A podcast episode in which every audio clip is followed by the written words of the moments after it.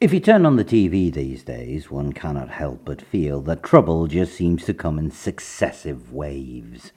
Today, we seem to be living in an era where the latest economic shockwave only just ends when some environmental crisis hits us between the eyes, and while we're coming to terms with that, there's always some political problem impacting upon our daily lives, it seems. It's enough to make people feel that maybe we're living in some kind of age of chaos and things are worse now than they've ever been. Ironically enough, however, that feeling was probably close to what the residents of London felt between the years 1086 and 1088. Two years. Two years where things were damn right bloody awful, and London was trying its absolute best to cope. The issues facing the city were a mixture of local problems, compounded by national political problems, mixing with global environmental issues. And uh, you look at the headlines for what London has faced in those two years, you can't help but feel a pang of empathy for those poor sods. A pandemic, a cost of living crisis, a change in political leadership, natural and man made disaster, political instability. This couple of years seem to have it all.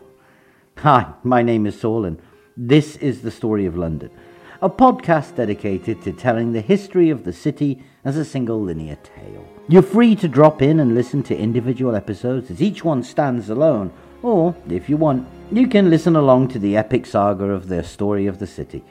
I try to keep the idea of telling a narrative tale and rattle along as fast as I can in what I hope is an entertaining manner, but I also try to make it as historically accurate as my research can possibly make it so. And on this show, I ain't afraid to get into the archaeological, documentary, and physical evidence to get to a heart of a issue.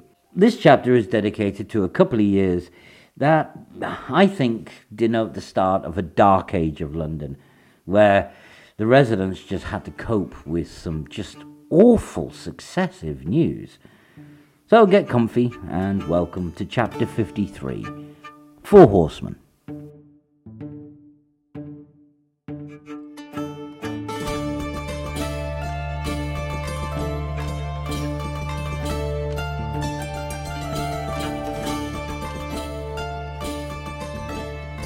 So, to understand what was to happen after 1086 onwards, I need to go back and talk briefly about 1085. I know I, I covered some of this year a couple of chapters ago, but crucially, I left out a couple of big salient details which will become important for setting the tone of things as we go along. So, we're going to have to just leave London. Not far, we just take a boat, sail down the River Thames, go past the Isle of Sheppey, and go past Maidstone, and eventually you're going to find yourself in the North Sea and just keep on going and eventually you'll find yourself in Flanders. And over in Flanders at this time was the then Earl of Flanders, Robert, and he was a local European bad boy. Robert's older brother had been a man called Baldwin VI of Flanders, who inherited his title after their father, unimaginatively called Baldwin V, had died way back in 1067. Robert and Baldwin were supposedly close to King William the Conqueror of England, because, well, William the Conqueror had married their baby sister Matilda. So, very long and convoluted story short. Baldwin VI is dying, and he asks his baby brother Robert to be regent and run the place in the name of his young son. Robert says, Sure, bro. And then Baldwin dies, and then Robert goes all Disney villain and cackles, Ha ha ha, I lied. And he makes himself the Earl of Flanders. William the Conqueror considers this a bit of a dick move and he says so. And this gives Robert the hump and he starts giving shelter to William's enemies, including Edgar Atheling, the previous king to England. But then Robert decides to really mess with William. And, well, I'm just going to quote what the Anglo Saxon Chronicle says that he did. Quote, Canute, king of Denmark, son of King Sven, was coming hitherward, and he was resolved to win this land with the assistance of Robert, Earl of Flanders. Unquote. And, and no, we're not experiencing time travel here. This is not King Canute, the son of King Sven Forkbeard, suddenly doing a Doctor Who and returning to reconquer England years after he's dead. This was King Canute the Fourth of Denmark, son of King Sven Estridsson, who was coming to claim England as his granduncle Canute had been that Canute, and so he figured he had a right to it. And so did others. What others? Well, King Olaf III of Norway, for one thing. So now it's not just a massive Danish fleet turning up, it's looking like a massive Danish and Norwegian operation.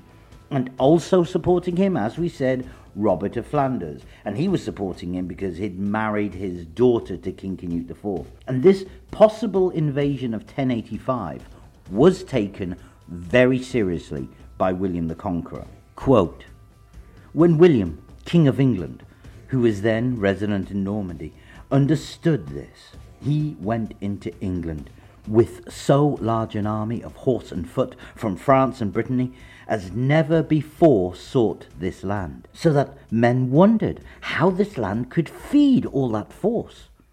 But the king left the army to shift for themselves through all this land amongst his subjects, who fed them, each according to his quota of land. Men suffered much distress this year and the king caused the land to be laid waste about the sea coast, that if his foes came up, they might not have anything on which they could very readily seize. But when the king understood of a truth that his foes were impeded, and could not further their expedition, then he let some of the army go to their own land. But some he held in this land over the winter. Unquote. Now, for the record, the Danish king did gather a massive fleet he had the boats constructed and the army was ready. The fleet was about to invade, but he couldn't sail as he was worried that if he did, the Holy Roman Emperor would launch an invasion of his territory if he went to England. And after a summer of waiting around and everybody playing chicken, his men elected his baby brother Olaf to ask him to allow them, you know, maybe they could go home to their fields and the harvest. Canute IV apparently got paranoid, had his brother arrested, and sent him for safekeeping to Flanders, but eventually he had to allow his men return to their fields for the harvest. And then, during the winter, there was a rebellion. A mob killed him and his bodyguards in a church. He eventually became a saint. His brother Olaf became king of Denmark, and the great invasion of England of 1085 never happened. However, as the Anglo Saxon Chronicle described, King William had inflicted a huge armed force upon England to defend it. There was simply not enough food to go round because of them being billeted at the English people's expense, and the description of the coastal regions, the east coast of England, being laid waste really doesn't bode well. Meanwhile, it was that winter, while all this is going on, King William ordered the Domesday Survey to be conducted, as you do. So as the Domesday survey was being conducted everywhere except Winchester, Durham, and London, London itself was probably thinking quite a lot about its bishop. As I've said previously, the Bishop of London was basically the only high ranking London specific title around. And recent events had seriously elevated the bishopric's status. If you can remember a couple of chapters ago, I went on about the impact of Archbishop Lanfranc of Canterbury. Well, in 1075, Lanfranc had overseen the Council of London, which was basically a huge gathering of the Norman dominated bishops of England at St. Paul's Cathedral. And here they had agreed to the rules of the English Church going forward in light of some new church policy being decided back in Rome. And I'm mentioning all of this because it was during the Council of London that a new status symbol was deferred upon the bishopric of London. It was decided at the council that henceforth the Archbishop of York ought to sit at the right hand of the Archbishop of Canterbury, and the Bishop of London to be sat directly on his left, and then the Bishop of Winchester would sit next to the Archbishop of York. However, if the Archbishop of York was away, then the Bishop of London should sit at the right of the Archbishop of Canterbury and the Bishop of Winchester to his left. And yes, this sounds like a game of musical chairs played by men in dresses, but given the political importance of the bishops of England, This was all about status and gravitas. London was basically being recognised as the third most important bishopric in England after Canterbury and York. This mattered. And the fact that it was happening and that and a lot of other things were happening in St. Paul's also reinforces this diocese's importance. Over the last few chapters, when I'm talking about anything ecclesiastical, it's all been about the Abbey of St. Peter's, Westminster. So here, St. Paul's is returning to its position as somewhere really important ecclesiastically. Anyway, the reason I'm mentioning all of this was soon after the Council of London, Bishop William, the Norman Bishop of London, who'd been in charge of St. Paul since Edward the Confessor's time and had been in position all through the Norman invasions, finally died. And he was replaced by another Norman called Hugh de Aurevel, who I think was a Benedictine monk, and certainly he had been born in the small Normandy village of Auville, and he held the post without incident until about 1085 or so. Oh, and by the way, I think it's 1085. I've got to mention it's an annoying thing that at the time the church started its year on April the 1st, Lady Day, which meant that while Bishop Hugh died in 1084 by the ecclesiastical calendar, we think that meant he died in January 1085 by our normal calendar. And anyway, as the winter of 1085 moved into 1086, and we know it was bad one weather-wise, a new bishop was consecrated for London, a man called Bishop Maurice. Now, Maurice was a high profile appointment for the See of London. No, really, he was. See, Maurice had originally been the Archdeacon of the Abbey of Le Mans, where he had known Lanfranc back in the day, and in 1078 he had been appointed to the position of the Lord Chancellor of England. So he wasn't a nobody. And, you know, you can't help but feel that having a man with such a high secular position in England becoming Bishop of London was in keeping with the gravitas the bishopric had just been given. Maurice sat to the left of Archbishop Lanfranc. Maurice was now in his post as Bishop of London as well as Chancellor of England, when King William held his Whitsun court at his hall in Westminster, where he, quote, dubbed his son Henry a knight there, unquote. Young Prince Henry was about 18 years old at this point, the only one of William's nine children who had actually been born in England. That's because his mother, Queen Matilda, the four foot something powerhouse, had given birth to him soon after her coronation in Westminster.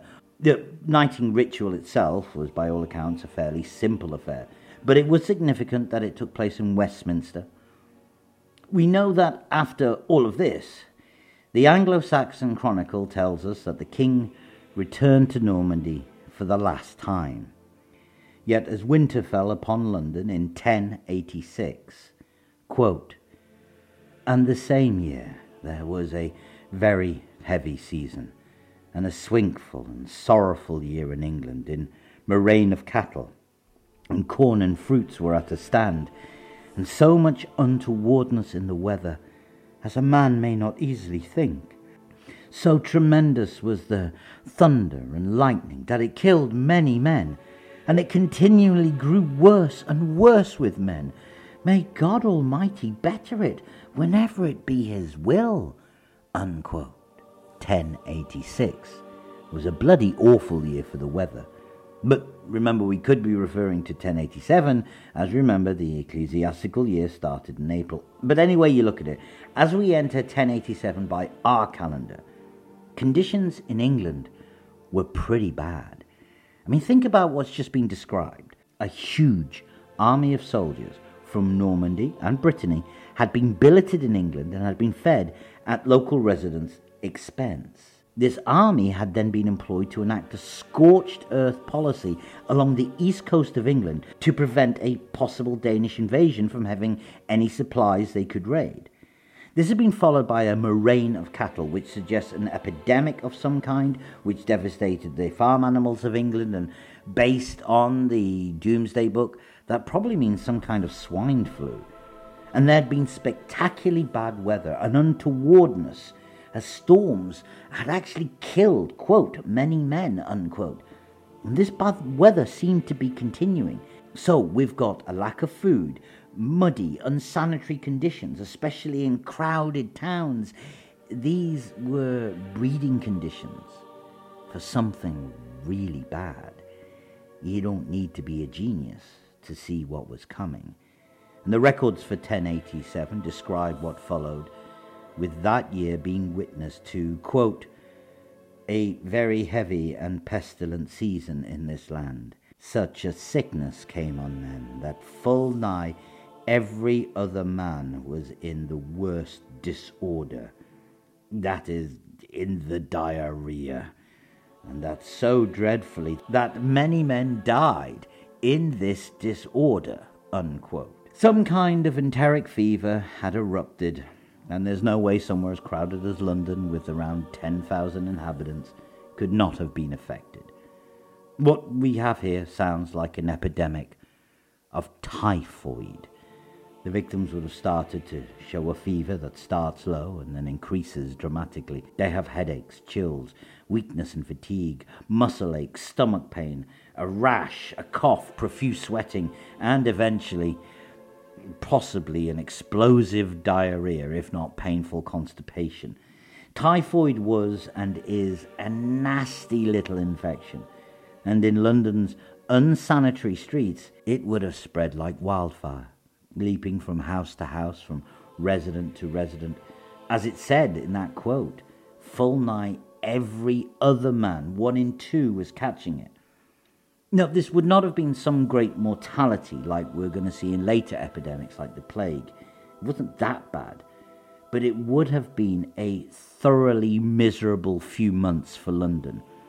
People were just infecting each other, they were weakened and fever hit, the sheer stench of it. London became what I can only imagine was a crowded, stinking, muddy, and utterly miserable place to be in. And then on top of this, the records say, quote, afterwards came, through the badness of the weather, as we before mentioned, so great a famine all over England that many hundreds of men died a miserable death through hunger. Alas, how wretched and how rueful a time was there. Unquote.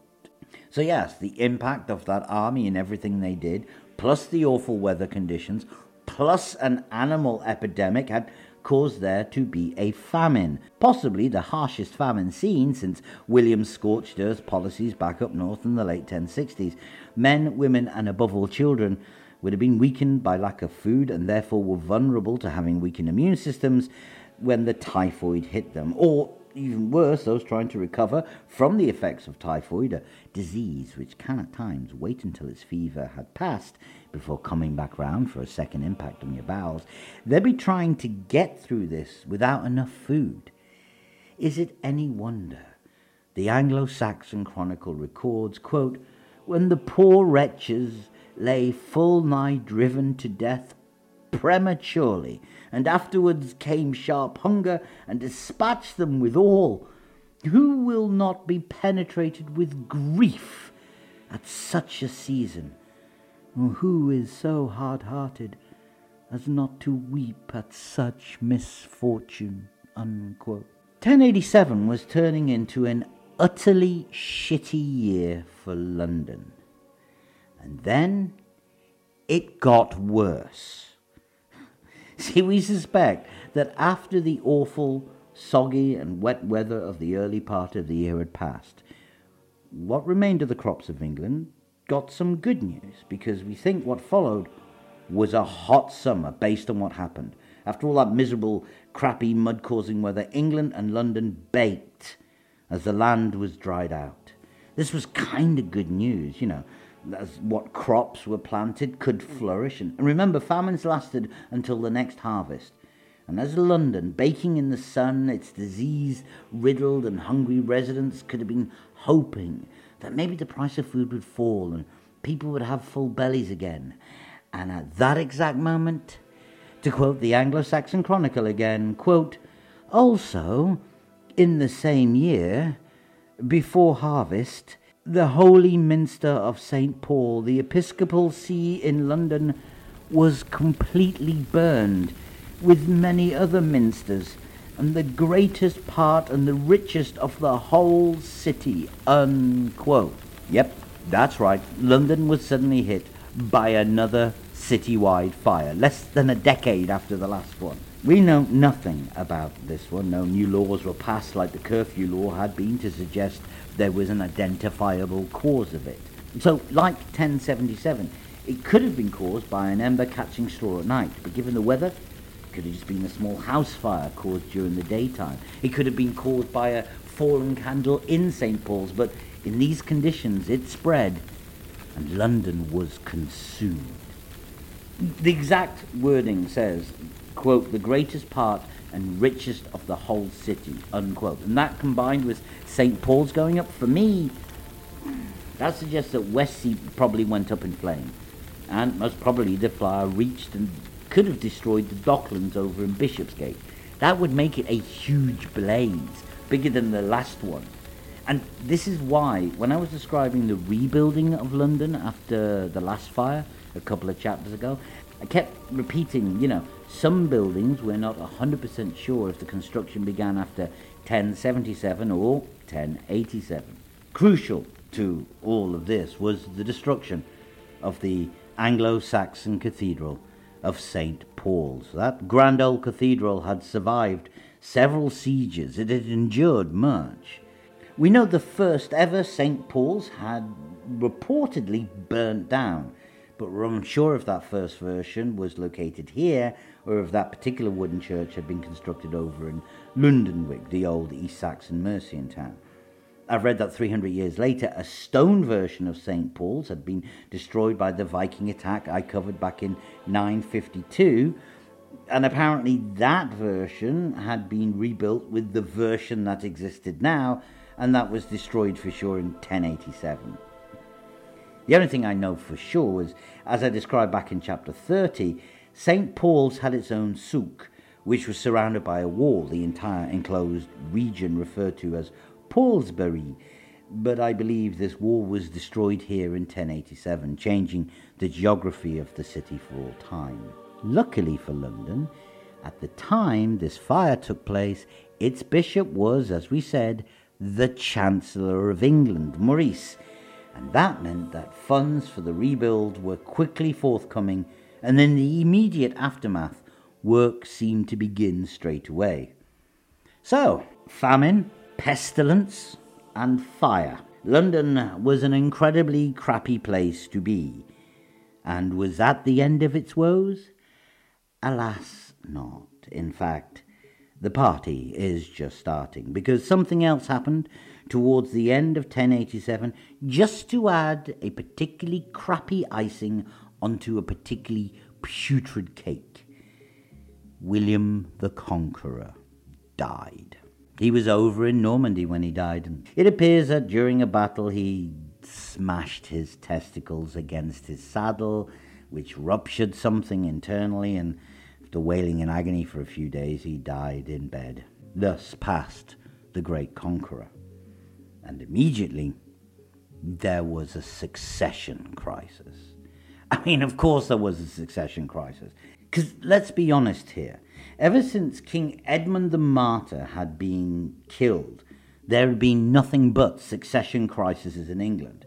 King Aethelred Unred had faced the crisis of taking the throne after his older brother Edmund's murder, supposedly by his own followers. Forkbeard had then taken his throne via conquest, but when he died, Ethelred had taken his throne back, and when he died, there had been the contested succession between Edmund Ironsides and Canute, which Canute won. And when he died, you had the contested succession of Harold Harefoot and Harthacnut. And when they died, Edward had usurped Canute's dynasty, and when he died, the throne was usurped by Harold Godwinson, who in turn lost the throne to William. So when William died, of course, there was going to be shenanigans. In fact, allow me repeat something I've said before in this podcast, and I'm probably going to say again. The repeated shenanigans that took place after the rule of the last 11 kings of England or so was to carry on for the next seven or so kings of England. This nation was an inherently unstable polity. That means, I'm afraid, we have to understand the internal politics of the sons of William the Conqueror. But don't worry, the one advantage of having an all powerful centralized dynasty is that for all its viciousness, it was actually less complicated than the kings of the Angleson nation we've just had to deal with. So explaining it should take less time. Basically, William of Normandy, the King of England, did not get on with his oldest son, Robert. Father and son had differing temperaments, differing characters, and as he matured, William found Robert increasingly just got on his nerves. Robert, for his part, found his father's actions increasingly restrictive, and in time the two came to blows. It should be noted, father to son succession was by this time kind of accepted in England and in France, but it was never a foregone conclusion. And any time a king died, cousins, nephews, uncles, brothers, all could jostle for the throne, and by jostle I mean fight there weren't any set rules for this kind of thing. And in terms of real politics, each contender or candidate or supporter could and did use any means at their disposal, even if at times this included direct warfare. So King William and Prince Robert had clashed a few times, including crucially in 1079. But Queen Matilda had been the family peacemaker, and it seemed father and son had reconciled. But Matilda's death in 1083 had removed from the dynasty the crucial part of the glue that held the family together. Yet somehow father and eldest son had stayed peaceful for a while. However, Robert had rebelled against his father again in 1087 and had sought support from the nearby King of France, who was more than willing to help since this Duke William had become King William and he was a power that could rival the King of France's. And this led to renewed conflict between Paris and Rouen, and eventually erupted in fighting on the Norman French flashpoint, the Seine Valley. And that July, the Norman forces defeated the French and fought their way into the town of Mantes, where they, being Normans, decided to set it all on fire, because, like Normans adored setting things on fire, those little psychotic pyromaniacs. Supposedly, it was when this fire was going on that his horse stumbled during the conflict, smashing sensitive parts of his body against the saddle, and thus, coupled with the heat of the fire and exhaustion, is what did William in. William realized he was going to die, and so he summoned his sons. And only two of the three sons turned up. Not his oldest Robert, but the next two, William and Henry. Now, what exactly happened next depends on who you're asked. Later, according to Prince William, his father was so worried about his dissolute and useless older son taking over his vast holdings, he decided to give everything to his second son, William.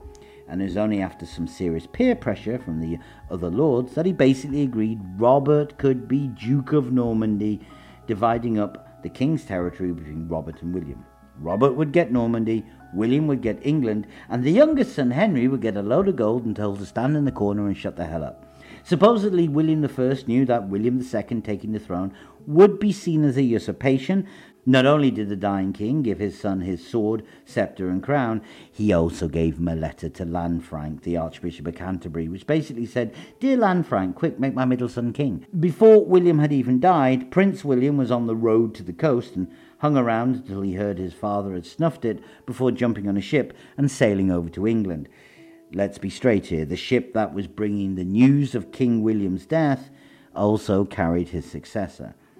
Prince William got to England, made a beeline straight for Winchester, and there he met with Archbishop Lanfranc, who, by all accounts, went along with the late King William's last will and testament and agreed to support Prince William for the throne. Please note, there is a lot more to this story, and there's a lot of fierce and strong debates about the exact sequence of events and about William II in general, but that needs some time to explain, so I'll just focus on the overview of events for now and the nature of this debate in a future chapter. The key to William going to Winchester was actually him seizing the royal treasury located there, like King Harold Harefoot had done decades earlier. He understood the key to ruling England seems to have been control over the treasury, signifying the importance of the golden rule. He who has the gold makes the rules. This was a veritable fortune, and the Anglo-Saxon Chronicle says, quote, It was impossible for anyone to describe how much gold and silver was accumulated there, how many costly robes and jewels, as well as many other precious objects, that it is difficult to list, unquote. Secure with his treasure, and with the permission of the Archbishop of Canterbury, William made his way to London, and there he arrived on Thorney Island, just down the river from the recently burned, recently diseased, recently wrecked city of London. On September 26, 1087, William II of England was crowned in the new Westminster, now seeing its fourth coronation, what with Harold Godwinson, William, and Matilda already being crowned there, in just over 20 years. This was Coronation Central and London now had a new king. And they immediately wondered what this signified. They didn't have long to wait. William II quickly used his vast fortune to give huge sums of money to every single church, abbey, and cathedral in the country. Vast amounts of gold and silver to secure prayers for the soul of his dead father. Now, he did some draconian things. For example, he did not release Earl Morcar of Northumbria or Wulfnoth the last surviving brother of Harold Godwinson, probably out of fear of the English rising in rebellion again as they'd done back in the late 1060s and early 1070s. He also did things that seemed to be designed to maintain the peace. You see, there was a worry that Duke Robert may be a tad upset about losing his right to inherit his father's largest estate, and so the new King William sent a conciliatory gesture to Duke Robert. And this is where things get slightly messily personal. You see, we need to talk about Bishop Odo of Bayeux. Odo was William the Conqueror's natural maternal half brother. William's mother had married after his father died, and he'd grown up close to William in those crazy years that followed when William was a small kid, and around him the whole of Normandy seemed intent on capturing the boy and killing anyone who stood in their way. William had eventually made Odo the Bishop of Bayeux when he was either 14 or 19 at the oldest. Either way, he was just a teenager. And when 1066 rolled around, Odo had sailed with William and is depicted in the Bayeux tapestry, where he's either, depending on the historian you ask, wielding a club and fighting in the front line alongside his half brother, or riding around with a huge club, lifting the morale of the troops to go get stuck into the front line. Either way, after William I took England, Odo was his closest ally. He made him the Earl of Kent. He was granted vast estates, and after William himself, Odo was the largest landowner in England. He'd been so trusted that he was, at times, the regent for William when the king had returned to Normandy, running the whole of the country for him. Things were good, and then they went bad. In 1076, he was put on trial for three days, accused of defrauding both the king and the Archbishop of Canterbury out of estates and lands. He was found guilty, but aside from returning some properties to both king and church, he remained the big cheese until 1082. And it's clear that in 1082, Odo was up to something. We're just not 100% sure what it was exactly. Many feel Odo was planning on using his vast wealth to fund a military campaign in southern Italy. That region was being run by a bunch of Normans at the time, and it was suspected that he was paying to use Norman forces there to try and topple the then Pope and make himself the pontiff. True, untrue, no one knows, but William seemed to take it seriously and acted swiftly, and he had Odo arrested and imprisoned. His lands were seized, and by the time William II took the throne, Odo had spent the last five years incarcerated. Now, amidst everything else going on, Odo had also been a close advisor to Robert, the new King William's older brother. So, to send an olive branch to Duke Robert, William ordered Bishop Odo released from imprisonment and restored all his lands to him.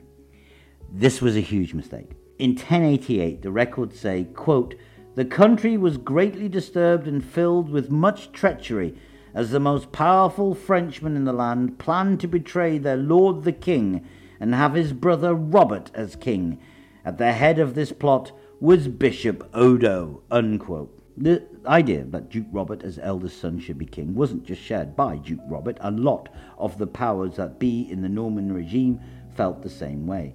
In fact, on paper, William was very much the minority choice, the mainstay of the Norman status quo in England and Normandy, all threw their weight behind Robert and Odo. Now, I could just spend an hour talking about the principal personalities and the causes and the interpersonal politics of these players, and while it would be fascinating, again, it is little to do with London directly. So, in summary, there seemed to be a twofold reason behind the objections to William II holding the throne of England. Firstly, there were a bunch of Norman elite who really did think Robert had been hard done by by William taking the throne. Robert was firstborn and heir. Robert should be king. This faction, of course, was led by Duke Robert of Normandy. But driving this was a second cause. For almost all of these nobles, their problem was they owned estates in both England and Normandy, and they all had two separate feudal lords over them. This caused all kinds of issues for them without getting into the minutiae of taxation and legal concerns. Basically, it meant that if William of England and Robert of Normandy both decided to start wars against differing people at the same time, the landowners could then be hit by two demands for cash and men. And added to that, there was the obvious issue of what happens if they go to war with one another.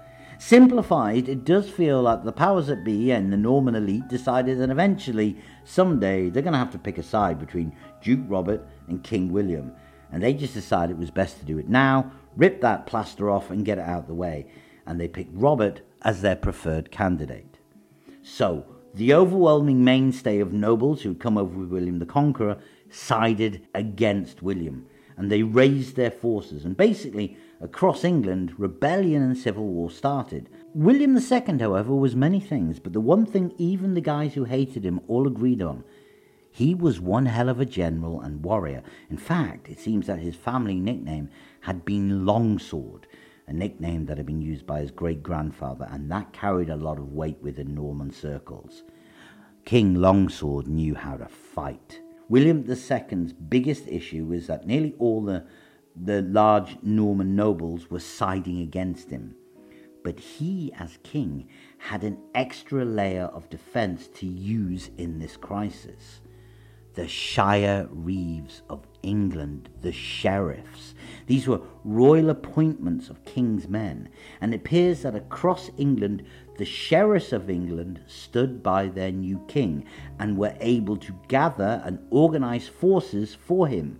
In fact, all bar three of the sheriffs of England all stood by King William II. And here is where London finds itself right in the heart of this mess, because one of the three sheriffs of England who seemed to be going over to Bishop Odo's side Geoffrey de Mandeville, Portreeve of London, Sheriff of Middlesex, and Constable of the Tower of London. Yep, the Norman who'd run London for the regime since 1066 was here and now in 1088 siding against the new king.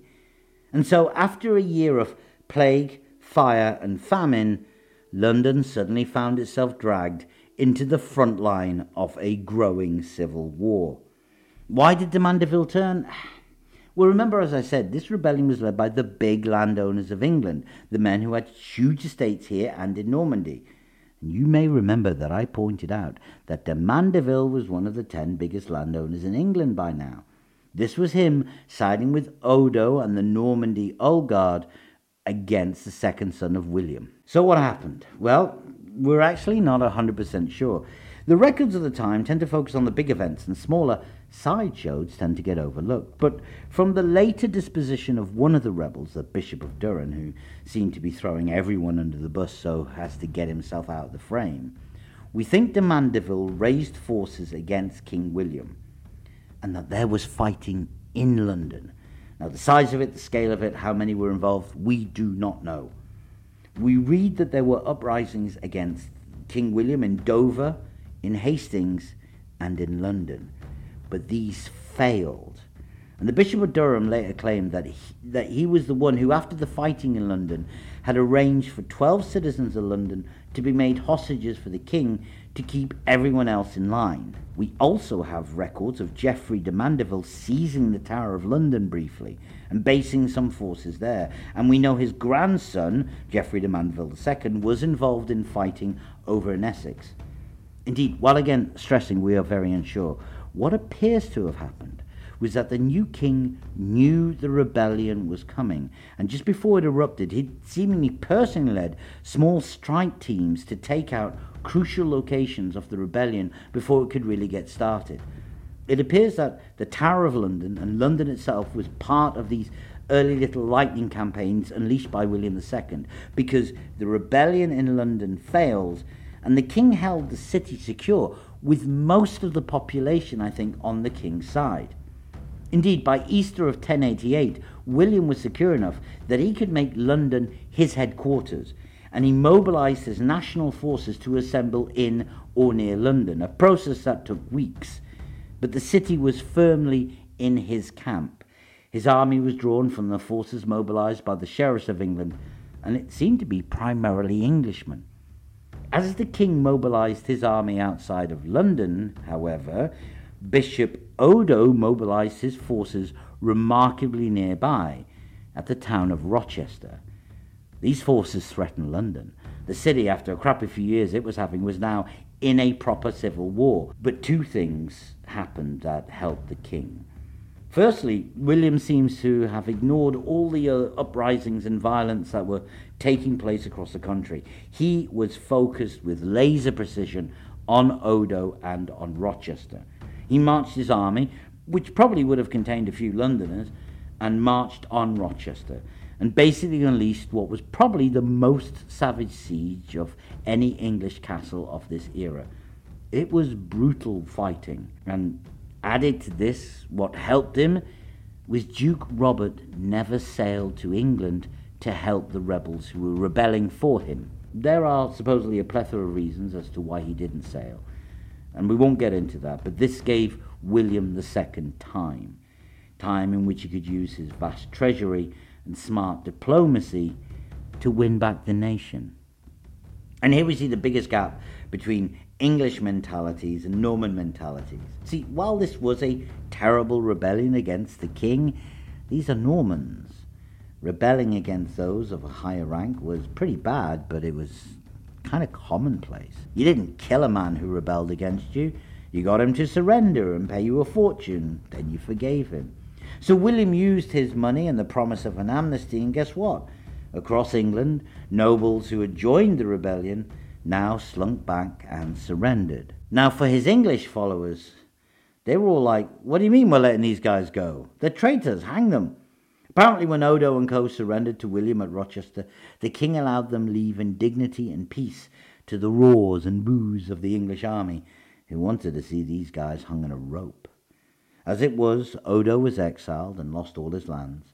Robert's claim to England was beaten off, and William celebrated his victory at the Christmas court at Westminster. So, yeah, a shitty few years where London hoped probably prayed to God Almighty Himself that maybe, just maybe, things could calm down a little. This dark age had started with famine, plague, fire, and war. All four horsemen of the apocalypse had decided to pay London a visit, and all the city could do was rebuild itself again and hope for better times ahead. The signs, however, did not bode well. And I'm going to leave it there. Thank you for listening. I'll see you next week for another chapter in the story of London.